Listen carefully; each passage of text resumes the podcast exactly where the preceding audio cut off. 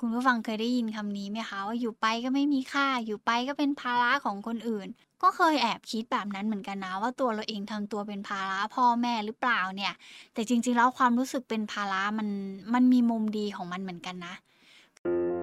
ออจิต นี่คือพื้นที่ปลอดภัยสำหรับคุณ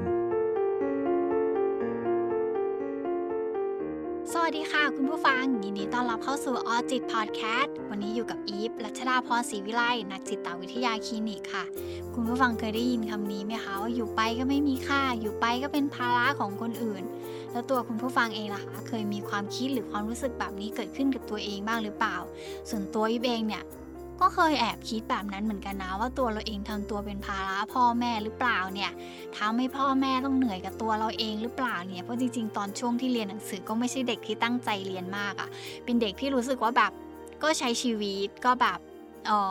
ใช้ชีวิตกับเพื่อนอะไรอย่างเงี้ย แต่ว่าในขณะเดียวกันพ่อแม่เขาก็ต้องทำงานหนักเพื่อแบบว่า ส่งเสียเราให้เรียนหนังสืออะไรเงี้ย แต่มันก็เป็นแค่ช่วงหนึ่งของวัยที่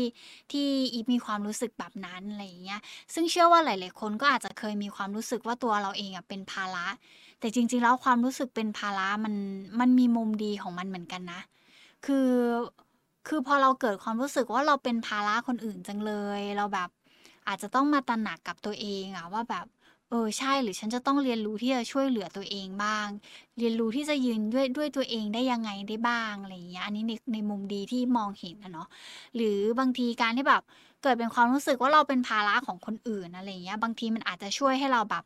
เหมือนเหมือนเริ่มตระหนักถึงความเหนื่อยล้าของคนอื่น หรือคนที่เราอะ เป็นภาระของเขาก็ได้ แล้วมันอาจจะเป็นตัวช่วยหนึ่งที่ทำให้เราแบบพยายามปรับตัวเอง หรือปรับเปลี่ยนพฤติกรรมบางอย่างของตัวเราเองให้มันดีขึ้น เพื่อที่จะไม่ได้เป็นภาระของคนอื่นอะไรอย่างเงี้ยเนาะแต่ถ้าเมื่อไหร่ก็ตามความรู้สึกว่าแบบเออเราเป็นภาระ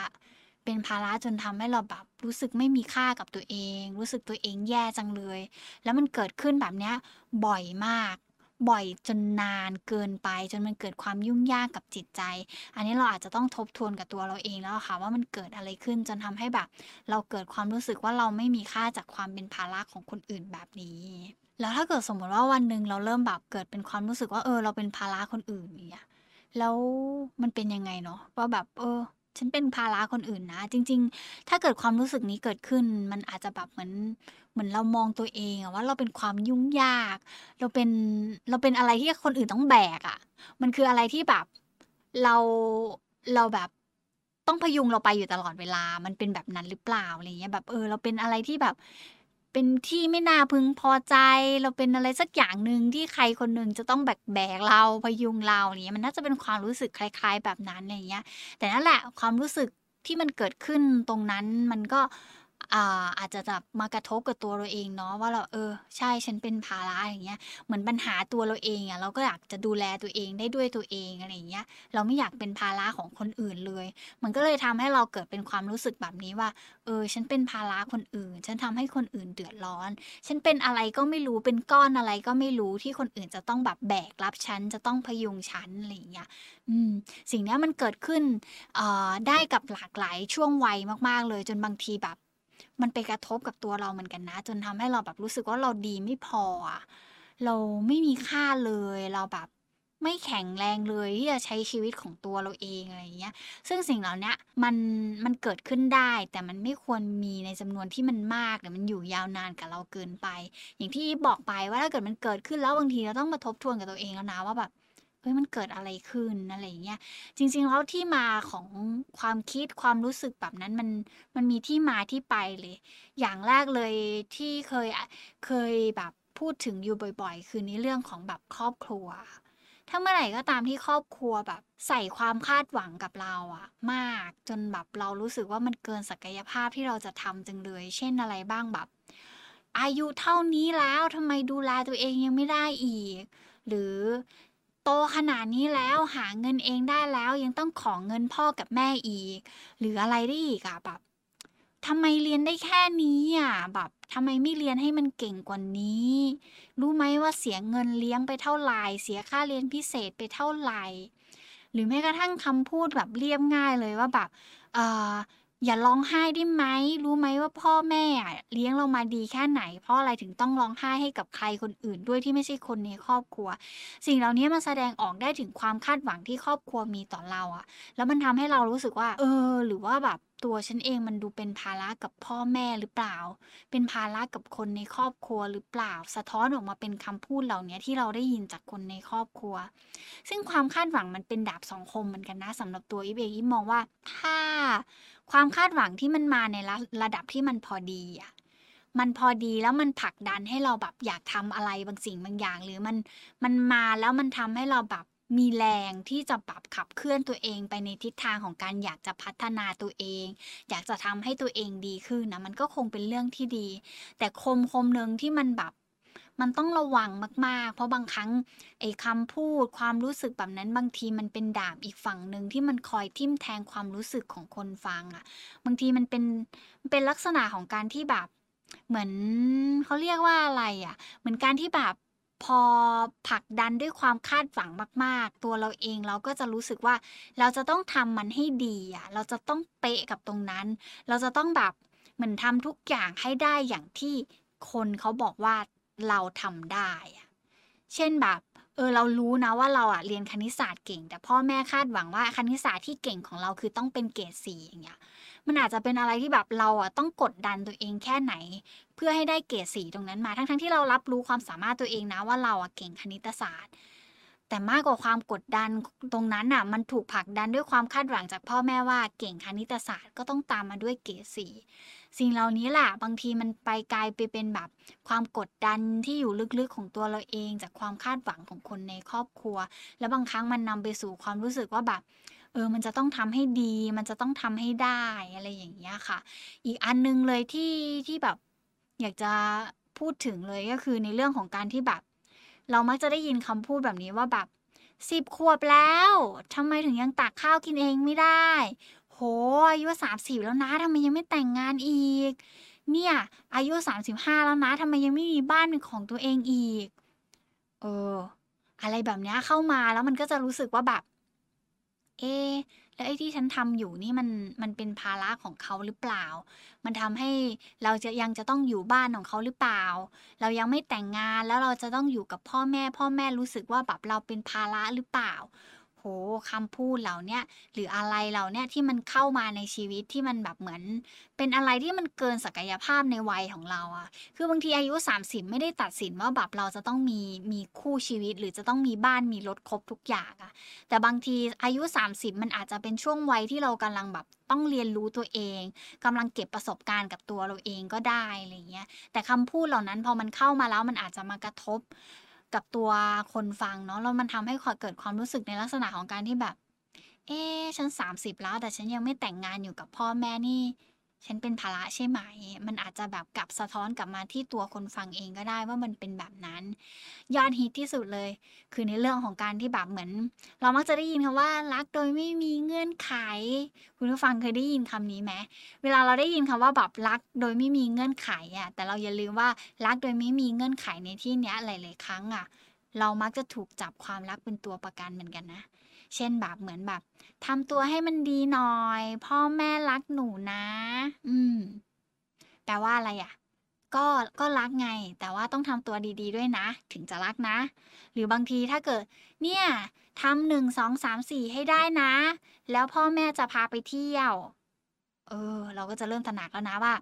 ใช่ฉันจะต้องทำหนึ่งสองสามสี่ให้ได้ก่อนฉันถึงจะได้อะไรมา มันกลายเป็นเงื่อนไขของชีวิตที่เราจะต้องแบบพยายามทำแล้วเมื่อไหร่ก็ตามที่เราทำไม่ได้ตามเงื่อนไขตรงนั้นที่พ่อแม่เคยวางไว้ให้ เราก็จะเริ่มแบบ เหมือนแบบกังวลแล้วว่าแบบเออ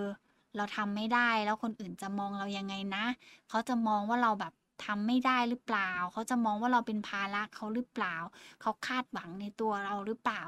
โอ้มันสะท้อนออกมาได้หลากหลายอารมณ์และความคิดได้เลยจากสิ่งที่มันเกิดขึ้นในประสบการณ์ตรงนั้น ทีนี้ยละเวลาที่มันเกิดประสบการณ์แบบนั้นขึ้น แล้วเราเริ่มแบบ เออเห็นภาพชัดว่าเราเคยได้รับประสบการณ์อะไรแบบนั้นกับตัวเอง ไม่ว่าจะเป็นคำพูดของพ่อแม่ ที่มาในรูปแบบของความคาดหวังในตัวเราเอง หรือแม้กระทั่งการที่แบบถูกวางเงื่อนไขจากบางสิ่งบางอย่าง ที่เอาความรักมาเป็นตัวประกัน หรือก็แม้กระทั่งในช่วงวัยหนึ่งที่เรารู้สึกว่า เรายังไม่ได้ต้องการแบบนั้น แต่ครอบครัวคาดหวังให้เราเป็นแบบนั้น ซึ่งมันเกินกว่าวัยและศักยภาพที่เรามี จนนำไปสู่ความรู้สึกที่ว่าแบบ อ๋อ เขาอาจจะเห็นเราเป็นภาระ เขาคงกำลังแบกรับเราอยู่ โอ้ เราดูไม่มีค่าจังเลยที่จะต้องมาให้คนอื่นดูแลขนาดนี้ งั้นเราจะจัดการกับตัวเองยังไงดีล่ะ ถ้าเราเกิดความรู้สึกว่าอยู่ไปก็ไม่มีค่าหรอก เราเป็นภาระของคนอื่นจังเลย คือจริงๆ ถ้ามันเกิดขึ้นนะอย่างแรกเลยอยากให้ตั้งคำถามกับตัวเองก่อนนะคะ คุณผู้ฟังว่าจริง ๆ แล้วแบบเหมือนสิ่งที่เราคิด สิ่งที่เราเห็น สิ่งที่เรารับรู้ตรงนั้นน่ะ ลองถามกับตัวเองหน่อยว่ามันเป็นแบบนั้นจริง ๆ หรือเปล่า